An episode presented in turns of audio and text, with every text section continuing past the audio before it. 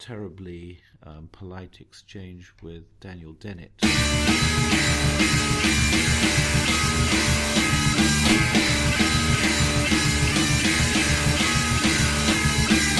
I'm always inclined to say it's um, the illusion of an explanatory essence is um, very satisfying for covering up the fact that we just don't know an awful lot.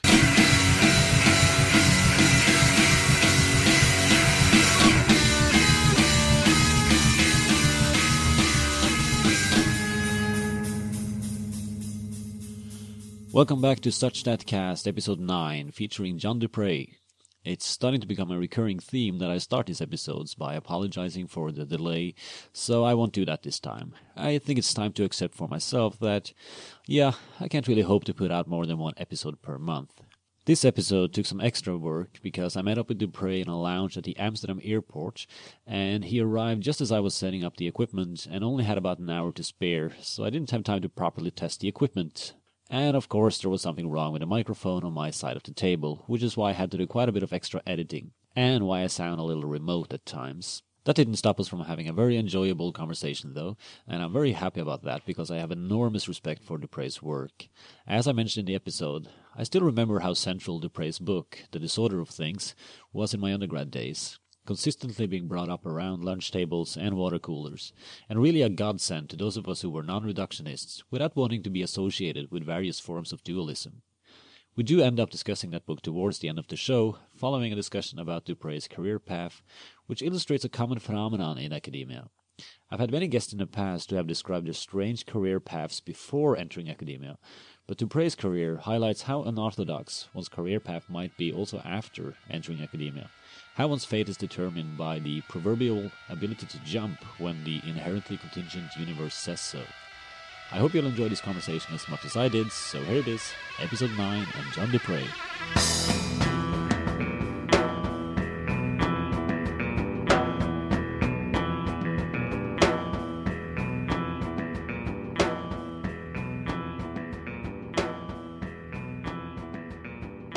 Okay, it's a big sort of a problem with you that there are so many topics to get into. Uh, but I have this. Um, I often do this on this podcast. Often the information you find out there, you've been very active in media and so on. So there's a lot of information to find. What I couldn't find any information about was uh, your background before university. Oh, okay. So first of all, where were you born? Um, I was born in the southeast of England, in um, near a town called Tunbridge Wells, best known in England for um, signatures of letters to the um, right wing broadsheets signed "Disgusted in Tunbridge Wells." Oh, okay. so, but that's a sort of a rural village. I um, well, it's, I mean, Tunbridge Wells is a small town. In, I mean, it's a medium-sized town in the commuter belt to London, and I was born in a little village outside. Well, I grew up in a little village outside. And did you have any sort of philosophical interest from early on, academic interest? Uh, not really. Um, I was I was brought up as as a Catholic, and I suppose that often inspires philosophical thought, as one's encouraged to believe um, apparently impossible things at a very early age. yeah, exactly. so maybe reflections on uh, the Trinity or transubstantiation count as uh, philosophical thoughts. yes, it does. Did you reflect on it? Um, I don't know really. I think I suspect probably I just um, uh, took myself to believe it. Um, though I, I, I guess in many analyses of belief I didn't actually believe it. Right. But Yeah, because I kind of take it from your work that you are you are an atheist. yes, yeah. yes, yes. Um, and do you remember the particular point where you converted, or did it just?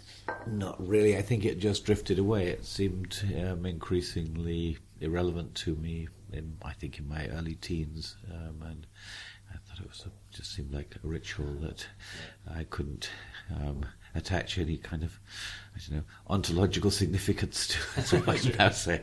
Uh, what about philosophy then? Like, so when you you started doing philosophy as your bachelor? At Well, well, actually, I did. Um, there were philosophy. Uh, there was a philosophy teacher at my school, um, and this was an optional once a week class. Uh, so, I was fortunate to have some exposure um, at an early age, and and I suppose at the same time I was mostly doing sciences and maths at school, but beginning to wonder whether um, this was quite what I was cut out for. So I went to university originally to do physics and philosophy. It was kind of a, a beginning of a drift Right. towards philosophy. Right. And then, then I rapidly discovered that physics was all maths that was a bit harder than than I was really uh, either capable or prepared to, to engage with. yeah, So, that's it. So what? Uh, so when you first got into philosophy, were there any particular philosophers who really inspired you to, to keep at it?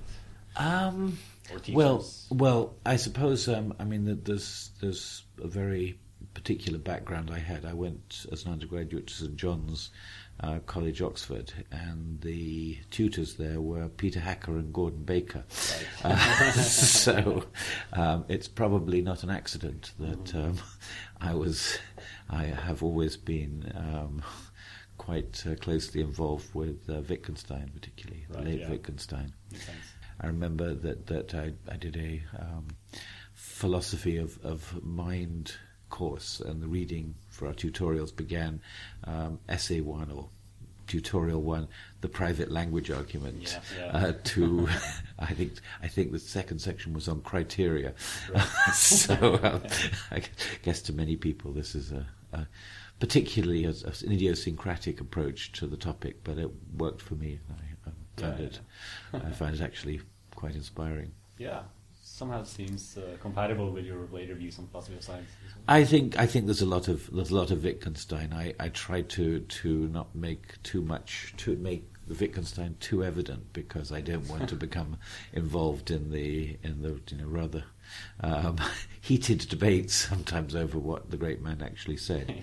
Um, but in terms of of um, you know just just the general ideas, um, I think they informed a great deal of my work, probably more than any other uh, philosopher. Interesting.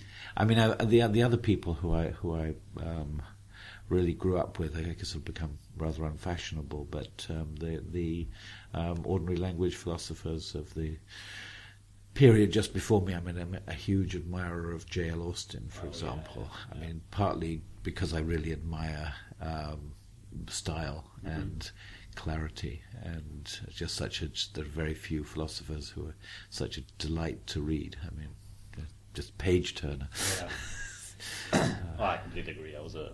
I've been a big fan of John Searle for a long time, but Yeah. then I discovered Austin after reading Searle and realized that's where that's where, where like yeah yeah but um, so so that, that those are kind of um, people and then of course I you know um, I suppose going back from there um, though um, I'm not sure how much how much I believe of what he said um, David Hume I mean just again for for the style and Yeah. um, clarity Exactly. Cool. I'm gonna get back to some of that later. uh, well, first of all, there's a move that I'm very curious about because you did your bachelor and master at Oxford, and then you went to Cambridge for your PhD. no no Uh, and there are sort of this, at least to outsiders, there are these sort of myths Yeah. about the Oxford community and the Cambridge community, and can you go Yeah. from one to the other? Um, well, I suppose there are two things. One is um, that philosophy of science has always been, um, you know, much, much stronger at Cambridge. I mean, almost obviously there's much more philosophy at Oxford, but the history and philosophy of science uh, department at Cambridge has always been outstanding. Yeah. Um, but that's a rationalization. I think. I think at the time, and this this uh, uh, sounds uh, well. Make of it as you will. I suspect that was my idea of a countercultural move at the time, which, from outside, probably sounds uh, really bizarre. But I thought I just just wanted to make a change. I, I say my, my my time at Oxford was was not an entirely smooth progression. My first two years um, um, ended with. Um, an agreement that we would part ways, myself and the um, the college. I went off to music college for a few years, and and it took me a while to realize I was absolutely had no no ability to play a musical instrument, and and I had a growing realization that I really did love philosophy. So I went back and finished my degree there. But I guess you know this this this made me think perhaps that. Um, for a while, I should I should um, explore other areas. right. Can I ask why you had to part ways? Well, I mean, I suppose that that um, um, I, I, let me just put it that I, I didn't beca- I hadn't really committed myself very seriously to my studies, Okay. and um, my college was um, not not entirely happy with the degree of commitment, Right, I see. and, and encouraged me rather strongly to take um, some time to think about it. right. uh, interesting. Um, so you end up in Cambridge to do your PhD. What was actually the topic of the PhD? Was it? Well, uh, it's it's you can probably find it all reading back from my first book many years later. But uh, the title is um, was um, reductionism, natural kinds, and the disunity of science. Right. so that that goes back to uh, more or less what it was about. I mean, so there were you know fragments of of the the work that eventually led to my book, The Disorder of Things. yeah, we'll get to that soon. Yeah. Too. First of all, who was your supervisor? at Cambridge? Well, my supervisor at Cambridge was uh, Nick Jardine, Okay. um, and uh, um, who was, was a um, very good person to work with there. Um, I, I I should say though that I did have I had quite a few supervisors because um, I spent two years of my PhD in the States. right, yeah. Um, and so, so I was there for two years. Um, probably not progressing terribly fast. I mean, I was um, not quite sure what I was doing or how to do it, but um, but at any rate, progressing sufficiently to get this fellowship to go to the states, where I um, started to pull some of it together. Right. So were you still wondering whether you had an academic career in the future at that point? Or were you Uh, I think I was pretty committed by then. Um, I wasn't quite sure how to make it happen, but, uh, but I think this is not unique among PhD students, or quite what I thought or what I wanted to say about what it was I or what I was even writing about. I mean, things uh, nowadays. I think people, people, you know, you know, PhD students certainly in the UK get an enormous amount of, um, of well, I mean, something between um, assistance and nannying, um, and that's required by universities. In, in when I was doing my PhD, basically you arrived, so okay, now you've got three years to find something interesting to say, uh, and of course, you know, there, there was somebody available to talk to you when you um, had something you needed to get feedback to, but um, one was rather on one's own. Right, yeah. Um, and um, so that was, I think, I don't think that's at all bad necessarily, but uh, but can create a certain sort of angst. Yeah, absolutely, yeah. But that's That part I of the think I- experience. well, that's part of the experience, yes. I think uh, nowadays, I suspect, you know, one gets above a certain level of angst, probably shipped off to student services to get to, get help. But, uh, but, uh, um, Before getting to the more philosophical points, to me, when I read this, it sounds like partly a dream and partly a nightmare. Uh, because you went to the US, and Yeah. after 15 years there, uh, you returned to the UK in '96. yes. Uh, and one of the things you've done, many things, of course, but one of the things you did was to reintroduce philosophy at Uh-huh. Exeter. Yeah. Uh, and this notion of reintroducing a philosophy program, it sounds like I said, partly as a Yeah. dream thing, Well- but also as a nightmare thing to do as well. Well, um, that that I think what you read there cuts rather a long story short. so, um, what? That, so roughly what happened? Um, uh, people always ask me why why I left Stanford, um, and I and I have many uh, different reconstructions, but basically, um, I think. Um, the best thing is to call it a whim. Uh, well, I, I, you know, it was time to do something different. Right. Actually, what happened was that my partner was um, offered uh, the the chair in English at Exeter in, in in a way that was rather remarkable. We uh, there was a visitor from Exeter the in the uh, autumn term, and then who said who asked her and said, you know. We've got this chair. It would be great if you applied for it. Um, and then, sometime in the following term, a letter arrived from the vice chancellor of Exeter saying, "Please, could you could you turn up for interview in a week and a half's time. and, Okay. uh, we, thought, we, we looked at it that's an interesting thought. It's rather a nice, I think it's kind of nice part of the country. But uh, then I sort of looked it up and very rapidly discovered that there was no philosophy department there. so she wrote back and said, well, I think this isn't really viable. I'm very honoured by your invitation. And and he being a very um, skillful operator in these things, just went back and said, um, don't worry about it. We'll talk about that. Please come. So we we went off to England. I think my wife was actually just about to give birth to our second son at that point. Um, Wow. Uh, so it was an interesting Yeah. experience. um, so so we did that, and um, she was interviewed, and again things that so bizarre from the American perspective. She did the interview.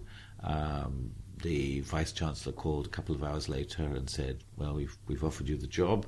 Um, same story, uh, and um, and after a, a f- couple of weeks of discussion, uh, he came and offered me a five-year research fellowship in the English department Okay. which was and I I have to say when when I went to my department chair at Stanford and said I mean it's a position where you're used to faculty coming along and um, and talking about their fancy job offers and kind of looking expectantly at their paychecks um, I think this must have been one of the more bizarre such occasions he'd have, and certainly he didn't um, feel it was necessary to offer me anything very much to deter me from this. Right, but yeah. that the um, the occasion of just uh, remarking to him that I decided to accept this job was, was rather enjoyable in its way.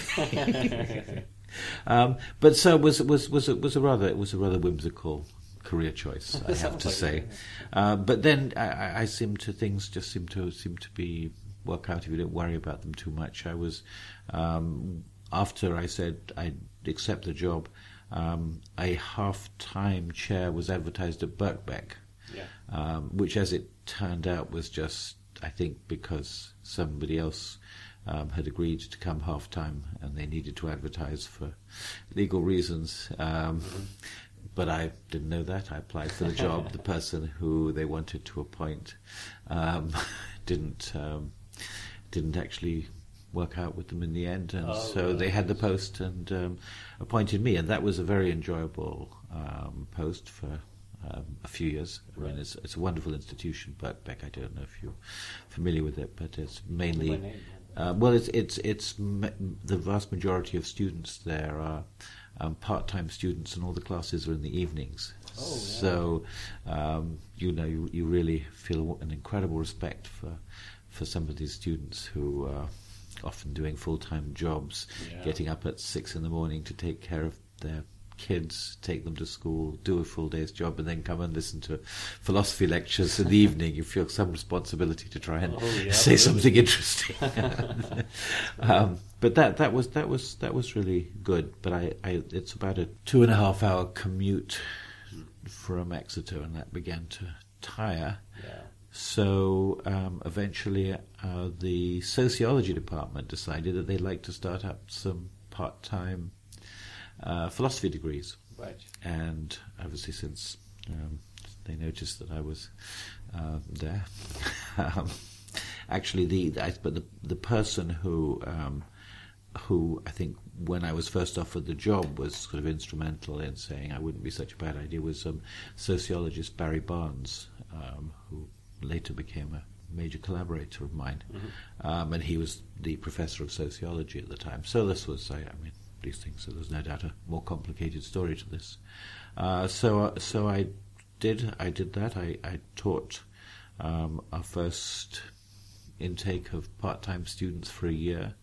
I then spent one year as head of the sociology department, um, and um, and I, and I think at that point um, I, I I kind of it gradually dawned on me that there was really wasn't any funding for philosophy Right. and that the, the really the, the, the, the only options for really building it up were either to attract large numbers of international students to a master's program, which was with one philosopher on the staff, and uh, no tradition of doing philosophy was going to be difficult, Right. or get a big grant, and um, but again, just things seemed to happen for me. Uh, the opportunity to apply for a big grant came up, and established this uh, centre this um, that I directed for the next ten years, Yeah. which was a wonderful opportunity. Wow, amazing. so you've gone through sociology department. What did you do in the English department, by the way? Well, um, I didn't do an awful lot for them. Um, I did teach part of a course on Foucault. Right. Of course, is um, possibly more popular in English departments than philosophy departments. Probably, yeah. And then I remember um, the rather curious task of judging an undergraduate work of art competition. Okay. so they submitted paintings or poems or whatever, and Right. and I was given the the task of, of um, judging these. But but it, uh, to be honest, um, I didn't do an awful lot for them. But I suppose they were. Um, I mean, I was there to do. It was a research post, so they probably weren't expecting much. Right. Uh, so, From philosopher to usually don't know. uh, yeah, but it was um, an unusual unusual appointment. Cool. Okay. Um, let's try to get a bit more into towards the philosophy too. Um, I actually remember when the disorder of things came out. Um, no, it was actually before I started university. Too. Um, Twenty years ago now, so yeah. I remember though that it made a huge splash, and it was sort of the talk of the department. Like, have you read the John Dupre book? And like, whoa! and that was sort of the talk around the lunch tables. Um, Well, I- largely I wish somebody told me at the time. well, didn't you? I was going to ask you that by the way. Did you have a feel? Because that was the impression I had that you came with that book, and then overnight you were like a famous philosopher. Did you have Um, I- to be honest, I don't think I had that feeling. I mean, I, I, I guess in the end I was pleased with the book. I mean, it took a long time to get to it, and obviously, you know, there's always things that uh, you like better than other bits. But I thought it you know, came together. Um, but no, I think I think the response to it has been. I mean, from my perspective, uh, took a great deal of time to um, make make any impression on me. so, um, I, I mean, I, I would say really it's um, more in the last five years or so that people um, that I that I get the impression that people actually treat it as something they really ought to read. And, It wasn't a great, at least at that time, because there was so much talk about reductionism and anti-reductionism, and, and at least to my knowledge back then, there weren't any sort of substantial defenses of anti-reductionism. There were sort of these uh, scattered things here and there, and, and some that were more or less in line with it, but uh, sort of this full book treatment of that. Yeah. Well, I suppose it was. I mean, it was Nancy Cartwright's um, Right, yeah. book ten years earlier, but that wasn't. Uh, I suppose it wasn't so focused. I was more focused on on laws and their absence. Now, of course, it's not a very big step once the laws have gone to uh, realise the reductionist project, as conceived, Mhm. was in serious trouble. So uh, that was um, uh, very influential. Yeah.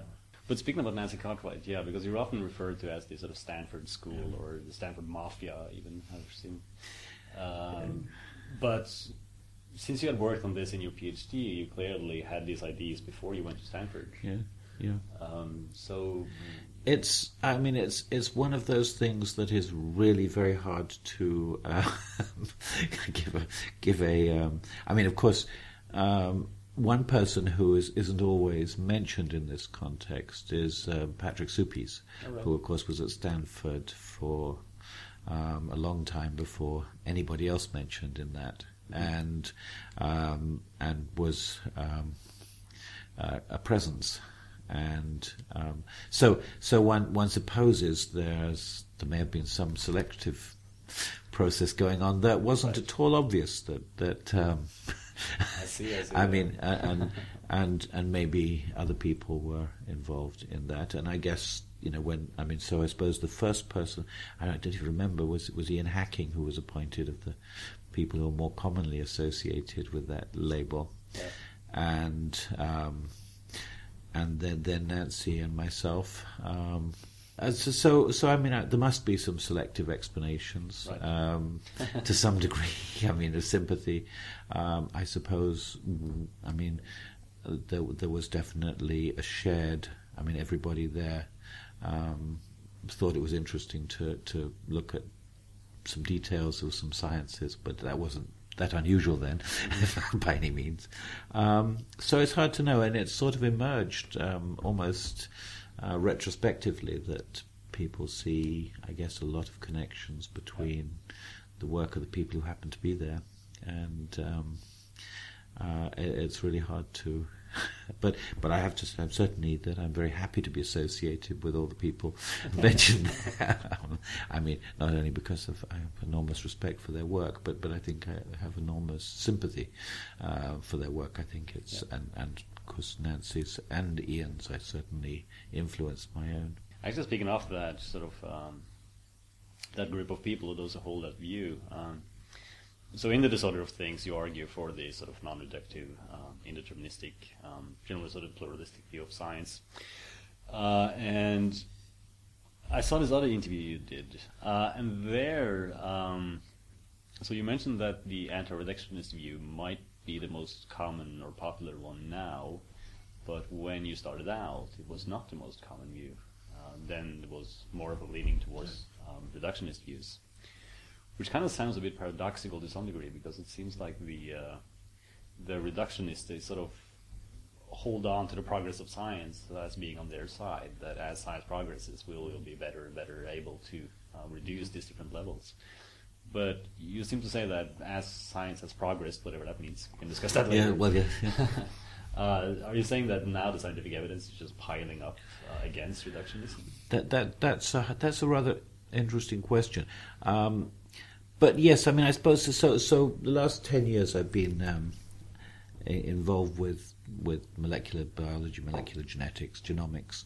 Um, I, I doubt whether any area of science has progressed, whatever that means, Yeah. um, more rapidly in the history of science. Oh, yeah. Uh, and and yet I think that that um, while while there's a strand of that work that um, is clearly um, reductionist in the sense that people and a lot of the scientists think of themselves as reductionists, looking for the bits and pieces.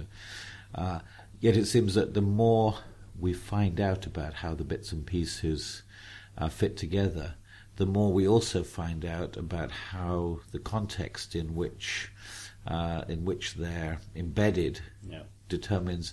I, I'm I'm even tempted to say what they are. Uh, certainly, what they do. Um, I, I mean, just just a sort of illustration that I rather like of of this. Um, I, I was very delighted when I just found the term moonlighting protein, reflecting, I suppose, the thought that uh, you know, in, in in one conception of the reductionist um, story that goes from genetics to through, course, you know, a lot of other intermediate stage to proteins that have the functions that make systems work. Mm-hmm. You know, one would one liked to imagine that when one found what the protein did, then one got to a really decisive point in the story. Just as at the beginning of the story, I mean, very early in the history of genetics, people imagined that genes had some function in relation to the phenotype. You know, this Right. was the gene for this and the gene for that. But just as nowadays nobody really thinks that bits of DNA um, are, you know, can be kind of localized and related to bits of the phenotype, nowadays we find proteins doing all kinds of different things. And obviously, when people first started finding that, they were slightly outraged. Thought the things doing, taking time off at the weekends and doing something else it's supposed to be. And uh, actually, just a few days ago, I was reading an article on pseudoenzymes. Okay. which are things that look like enzymes and are proteins very similar to enzymes, but aren't catalyzing. That's Right. not, so they're actually another kind of um, protein that's sort of um, kind of made some slight changes, become uh, and started doing something else. And I think I think that, that this is um, so. So in a way, the, the the importance of context has become apparent as as rapidly as knowledge in biology of the functions of parts. Right. Yeah. So that's why I, I think I, I want to say that the the history of the science has actually um, the development of the science has actually undermined the reductionist overall philosophy, while obviously making clear the importance of the reductionist strand in understanding what's happening. Right. Seeing that that's not sufficient to understand, you have to have a more holistic view of the system also. But that also, of course, makes it more messy. Uh, And you, you said at one point that uh, the picture you're trying to sketch will not please those who are wedded to the crystalline clarity that a mechanistic vision of life offers. So, is this clarity sort of part of the reason for the pull of reductionism that sort of we just want to swing Occam's razor around? As yeah, well, I mean, that's um, I, I, I, that's a, that's a, a, kind of psychological hypothesis that I find attractive, but uh, but I really don't have evidence for it. But, I mean, I think I think it's fairly clear that that you know some major philosophers have, have thought that the world ought to be, um, you know, in some way have have a have a story to it that um, hung together more than I guess I think that any true story does. Yeah, and it's sort of uh, I haven't seen this explicitly, but I would imagine that some of them sort of see themselves as being this part of this tradition of Plato and Aristotle of mm. categorizing and systematizing and finding essences. And yeah, all of that stuff. I mean, that's still obviously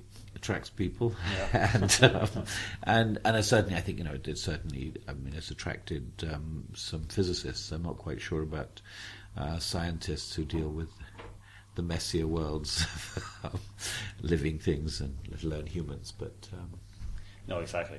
Um, which is another thing I wanted to ask you about too, actually.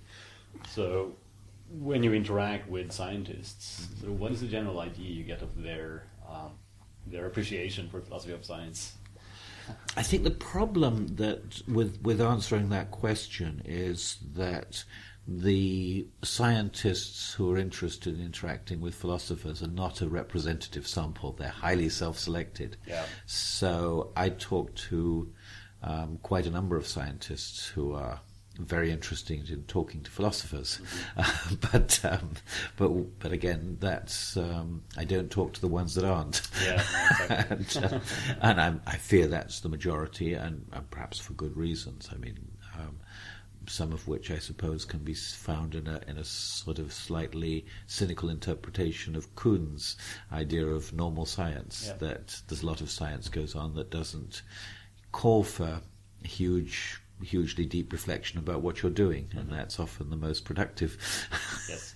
But but I also think that some of the um, advances in biology that have happened recently have encouraged quite a lot of biologists to to reflect mm. more abstractly about what what's happening and where the field is going. So, for example, I think in in in the, when when the um, recent move, and of course all these moves partly you know kind of um, where the where the grant money is going, but but I think uh, a very interesting one recently was to systems biology, which became very much the thing that was being promoted uh, with mixed reactions from scientists, but but I think it did reflect um, actually a, a, realization that there was another direction from the reduction reductive um, analysis that needed to be thought about and um, theorized. Right. When it comes to that, by the way, um, reductionism often also tends to come with sort of a critical attitude towards folk psychology and, and folk physics and those kinds of things. Yeah. Um, there's no necessary connection there, of course, but but given your criticism of reductionism, how do you see folk psychology and folk physics and, and our well, um, I mean, it, the interesting thing there, I guess, for me is is that my that's actually where the whole project began.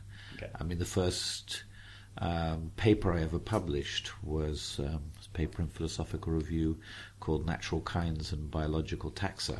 That's an impressive stuff. um, and um, which became the first chapter of the Disorder of Things. Mm. Uh, and um, and this is actually, in a way, a defense of um, of folk biology. Right. Because I guess that the, the, the, the starting point from that was um, people were very excited about uh, Hilary Putnam's notion of um, essences to uh, connecting via science to uh, terms in ordinary language for natural kinds, mm-hmm. and and I just looked at this in uh, terms in you know, folk biology, and and my argument was this just isn't true. Right. I mean, that's to say that folk biology involves lots of categories that um, that you don't find uh, that aren't reflected in the way science uh, divides the world, and so this was really where my thought that there was no unique way of dividing the world Right. begun was with was with with with a um, a kind of I suppose an intuition that one should take seriously um, other practices, so not just everyday life, but I mean, so there were people, you know, I thought of you know gardeners or foresters or um, you know um, people dealing with the natural world from from with other particular projects uh, came up with other ways of dividing it up. And uh, and and then I this l- led me into think, looking at the more technical species problem, where actually you find then that in um, within biology, there's no agreement about how what the principles of of taxonomy should be. So, so I suppose my whole um, philosophical history begins with taking folk biology, at any rate, seriously, Right. and and I guess it was rather, I suppose, inevitable that I, I, I come to think that folk psychology. Um, uh, had more going for it than um, a certain uh, perspective, that a very, I guess, a very popular perspective from the point of view of a reductive science that was going to somehow eliminate it. There is a there's a little um, there's a couple of pages on. Um, on the, the, the kind of eliminative materialist project in the disorder of things, Yeah, where yeah. I um, am not sympathetic to the project. right. Yes. but that's that's of course raises this topic where you have been criticized a bit that that when you have this plural, pluralist view and you open up for different interpretations and so on, uh, you have sometimes been charged with this ridiculous claim that then you're also opening up for creationism and intelligent design and all those kinds of things. Um, and I've also seen you being quite critical of trying to find precise manners to divide and distinguish science and pseudoscience and so on. Uh, so with that background, like how do we uh, sort of exclude uh, different types of pseudosciences? Yeah. Um, well, this this of course was was the um, the, the the question that um, I I thought most pressing after I'd written the Disorder of Things, which is why I spent I suppose about the next ten years working mostly on sciences that I, I had a strong conviction were ultimately pseudosciences. Right. So the work on evolutionary psychology and a little bit of, of work on certain parts of economics, uh, um, and uh, so so yeah that that was, I mean in in the disorder, I mean I proposed that uh, that we should have, I suppose a Wittgensteinian view, uh, kind of, um, but but but grounded on the idea that there was a there, there were a range of kind of epistemic virtues that one could attribute to a, a project of um, explaining or describing the world, and that you know I, I guess one way of of um, deciding what those were would be to look at one's most successful scientific projects and see how they worked and the sorts of um, characteristics that appeared to make them successful. But I certainly, I, I, I would still stick to the idea that there's no, you know, um, there's no simple criterion that's going to tell you that one thing is, you know, perfect science and the other is absolute rubbish. Right. Uh, I think it's not that I don't think there's some absolute rubbish and some paradigmatically excellent science, but but uh, there's a spectrum in between. Yeah, exactly. yeah, yeah. when you say spectrum and you think about the extremes, you might think about things like like intelligent design and homeopathy, maybe, and those kinds of things. Uh, evolutionary psychology has never really struck me as being towards the end of that extreme, um, but I do agree with some of your arguments, of course. Um, and it is, like you pointed out many times, there's something that's so refreshing about an evolutionary psychology story that just makes sense. Yes, that's Yeah, the way it has yeah, to be. yeah. Um, but do you see that it has any potentially constructive role, or can it be reconstructed in a manner that makes it more? I think I think it's got to be if it's going to be reconstructed, it's got to be re- reconstructed with a much more sophisticated conception of evolution. Yeah. Uh, I mean, because the uh, though um, the, the the the enthusiasts for evolutionary psychology will splutter and deny this when I say it, but I think it it is ultimately committed to some very strong kind of genetic causation that reaches up to, um, you know, in some quite unproblematic way to behavioral phenotypes. Right. And I think, for example, I, I, I, that, that you know the work in developmental systems theory um, is a very good antidote to a lot of this. That um, human, and and and I, once you you take on board some of the points that are central to that, and some of the you know complexities to our understanding of evolution, uh, many of the basic planks of evolutionary psychology just don't make sense. Yeah. In particular, I, I'm I'm um, very keen nowadays to um, argue against what I call the atavism. You know, the the notion of us being essentially adapted to life uh, a million years ago. Yeah. Uh, whereas I think human evolution is all about um, a much more rapid change, not much connected with genetic change, uh, connected with all kinds of ways in which we construct environments that produce um, a different sort of development, um, and um, that we're probably as well adapted to our current um, way of living as any organism is adapted to its current, which of course is you know is always tricky. Most things die young. We we do it less than most things. Uh, we may not be very happy all the time, but we're certainly doing a lot better than any other large mammal on the planet by a very long way. Yeah. so, um, so I, I think that we've got to have a, a much more sophisticated uh, view of evolution, where I think human evolution becomes really quite difficult to distinguish from history, in a, in all its messy, gory complexity. Precisely. Uh, Yeah. What we've evolved, I think, you know, in, in is is an enormous uh, variability, uh, flexibility. And um, it's not to say that you know our biology has nothing to do with it, and at all. Our biology is, um, you know, is, was always there, is always involved. Yeah. There are genes involved in everything we do, but there's other things involved too. Exactly. Yeah. Some of your views are, I'm not sure if you would agree, but at least sort of compatible with Stephen Jay Gould and, and uh, Niles Eldredge, and and, uh, uh, and Stephen Jay Gould has of course been also completely undeservedly ridiculed and, and labeled uh, as having a communist agenda and all kinds of weird stuff. Yeah.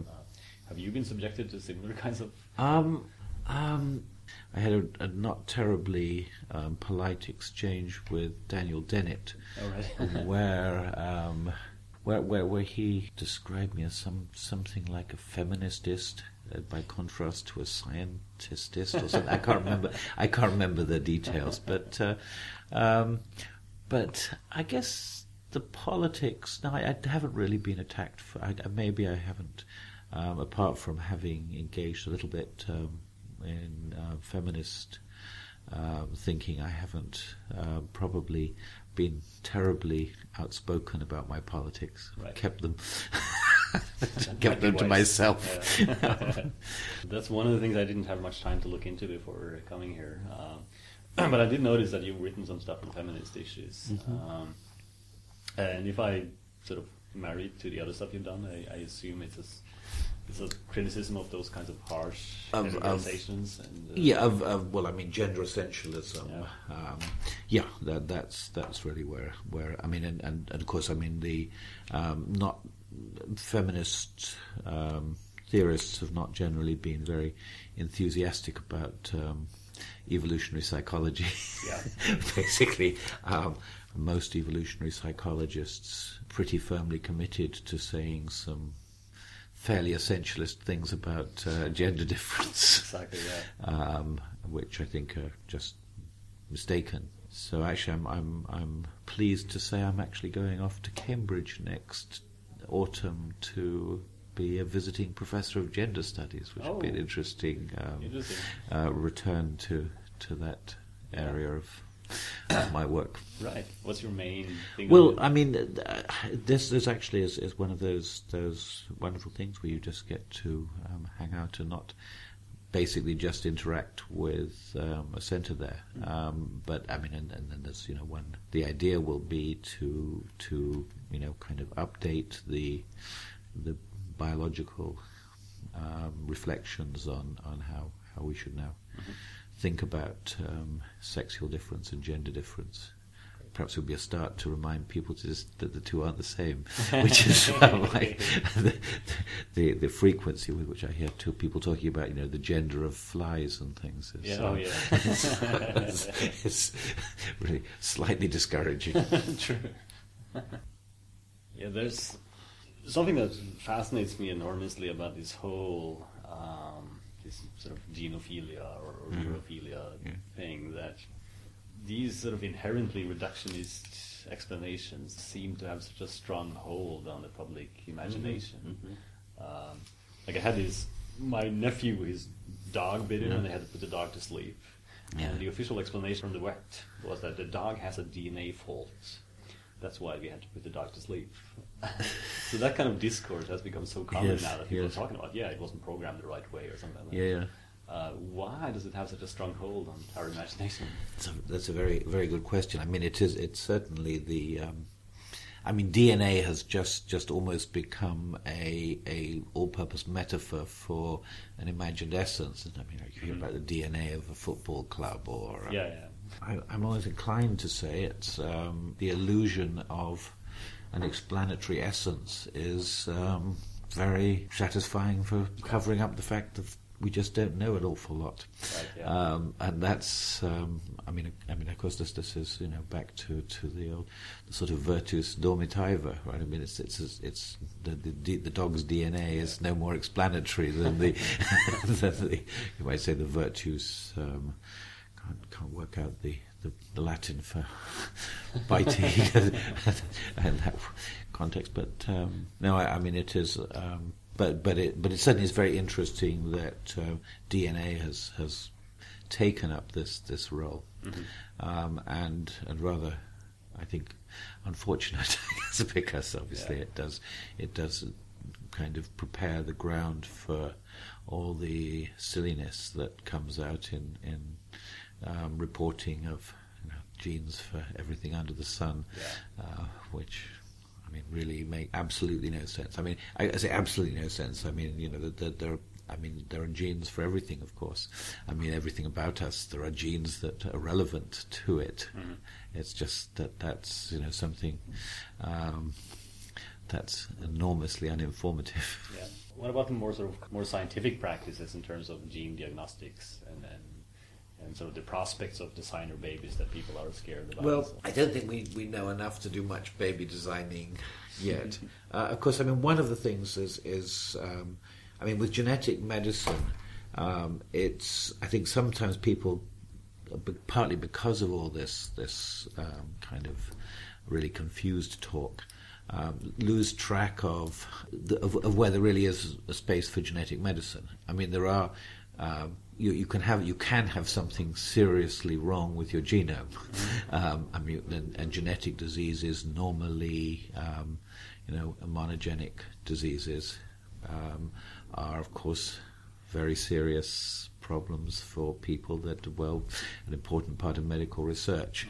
It's a it's a, a, a I think it's a really quite different you know part area of reality from um, the current work on, on you know sort of genes for heart disease or so on, where where we haven't much of a clue what the the total kind of set of of relevant variations is and the range of the effects of relevant variations, and we start screening people, and you know I, I've um, uh, sent off. I've had my uh, my spit analysed by one of these companies, and you know I, I can see I've got a seventeen percent chance, higher chance of getting you know liver cancer or something. I can't remember them. This is this is really totally meaningless mm-hmm. nonsense. Where obviously there are one or two things in there which are perfectly sensible. I mean, and, and they can you know they can make good guesses about some simple phenotypic properties, like you know. But that, was that as a patient? Was that made clear to you, or was it that, that you know this as because of your background? There's there's a reason. I mean, I think there's there is quite a lot of um, explanation there. The way that the information is presented takes quite a bit of expertise to interpret. Yeah. I doubt whether most of their consumers really um, have a very sophisticated understanding of what it means. Uh, they certainly, you know, they they try quite hard to provide interpretation of it, but this is very difficult to explain. And of course, I mean, uh, since I think a lot of the of the um, information um, that is to say, you know, kind of just just statistical abstractions from from lots of, of um, you know genetic data, uh, just pure brute correlations of of this data. Mm-hmm. Um, you know, trying to explain why that doesn't mean much is is certainly a, a, very difficult philosophical enterprise that I don't think you'll find in in what is sent to your average customer. exactly. it seems that if we abolish the reductionist um, sort of perspective, seems like science becomes so difficult then because then all these mm. different disciplines need to start cooperating. Yeah. So how do you get biology cooperating with sociology, with psychology, and all these different? Well, I, yeah, that's that's very hard. Maybe we need more philosophers. if you can solve it. no, and, and, of course, as as I alluded to earlier, I mean, a lot of the work that's that's done within a sort of Kuhnian normal science framework um, is generating useful information. But um, but but yes, it's and, and of course you know as as the last example shows, generally within these kind of big reductionist ideas, uh, there is some you know, good reductionist nuggets. So the problem there with, with the case we're just talking about is, I mean, finding the genetic basis of real genetic diseases where there is a seriously dysfunctional gene um, is is very good science. You sort of dilute the um, the impact of that when you when you sort of imagine it, all diseases genetic. I mean, of course, there's a sense in which all disease is genetic, just as all disease is environmental and all diseases. You know, I mean, but but uh, so there's it's there's plenty of room still for the reductionist science. But as you, but of course, yes, the problem of um, of fostering the the kind of interdisciplinary connections um, is a huge one. And um, well, I say so. I think I, I, think maybe philosophers have something to contribute there in um, trying to understand how that should be done. I mean, I think this this is where um, you know the kind of the the next sort of stage in in pluralism got to go. I mean, uh, for example, um, Sandra Mitchell's written um, a couple of, of, books on on um, you know integrative pluralism, which mm-hmm. I, am totally support as, as um, you know. I, some people interpret my earlier work as saying you know all these things have nothing to do with one another, mm. but of course, I mean, I certainly don't want to say that. I want to say they're not part of the same project. So there is exactly the crucial problem of how you get them to make the right connections at the boundaries, yeah. and that's probably where the most interesting work is going to is going to happen. Where is your path leading now? What are your next projects? Well, um, as of May, I begin um, a five-year um, European Research Council grant to study um, a process ontology for biology, which right. is um, a rather um, alarming and exciting project for me. Right, um, yes. It's one of the it's it's um, come to me at least as a as a very strong um, hunch that um, making sense of of of what I what I perceive in in this developing biology really requires us to think very hard about this very ancient question of process versus substance. Mm-hmm. And and I guess my my conviction is that biology is really all about process. Right, yes. um, and this, I mean, one one area in the general philosophy of science that this takes me to is is I'm some dialogue with um, people in the new mechanist movement, right. um, and uh, I'm not sure whether it's friendly or hostile. Um, mm-hmm. Actually, well, my, my skepticism about mechanism is that there's um, is that either there is nothing beyond. I mean, there's nothing that wouldn't be a mechanism that explains anything. Yeah. um, and if that isn't the case, then I'm a little concerned uh, that mechanism is committed to ultimately a substance ontology. Things um, at the bottom, there are things doing things, and um, and I think there are processes, a hierarchy of processes, and what we call things are stabilized features of processes mm-hmm. relative to the time scale of what we're trying right, to explain. Yeah. Um, but I'm, I'm so, so I, I, want to really look at look at this. I have um, you know some some interesting challenges like engaging with Whitehead, uh, which that, um, that will be part of this project. Right. Uh, though interestingly, since I started talking about it, I find the the world is very full of closet Whitehead enthusiasts. Oh right. Um, I, who maybe some of them aren't closet, but but I mention this and they say, "Oh, well, you must be reading Whitehead." And I say, "Well, I'm sort of trying to read Whitehead." and they say, "Whitehead is wonderful. Um, so, uh, but nobody's nobody has yet said, and he's easy. no, I think that might be the reason as well. Because actually, somebody said that to me as well, in, indirectly pointing out I have read Whitehead. Yes, well, this is this is true, and I, and I guess I've I've always had this general view of philosophy that there's a divide, a huge divide between philosophers who get to be famous by being so obscure that people want to spend their lives trying to figure out what yeah. they say, and the slightly, in some ways, harder task of being so clear that people can see what they want to say. And, mm-hmm. and I tend to think that's a much tougher path to pursue in some ways and a much more admirable one. Right, yes, yeah, I've always uh, the people I admire. Well, of course, uh, some people some people put Wittgenstein in the first camp, course. Yeah. Uh, so maybe we all have our our kind of esoteric side that wants to claim some insight into somebody so obscure that um, most people don't uh, admit. But so anyhow, so this this is. Uh, but but I think. Um, uh, this is at least at least an exciting project, but I don't know uh, quite where it'll go. It's, it's something. I mean, it's good. Oh, excellent! Thank you. That's enjoyable talk.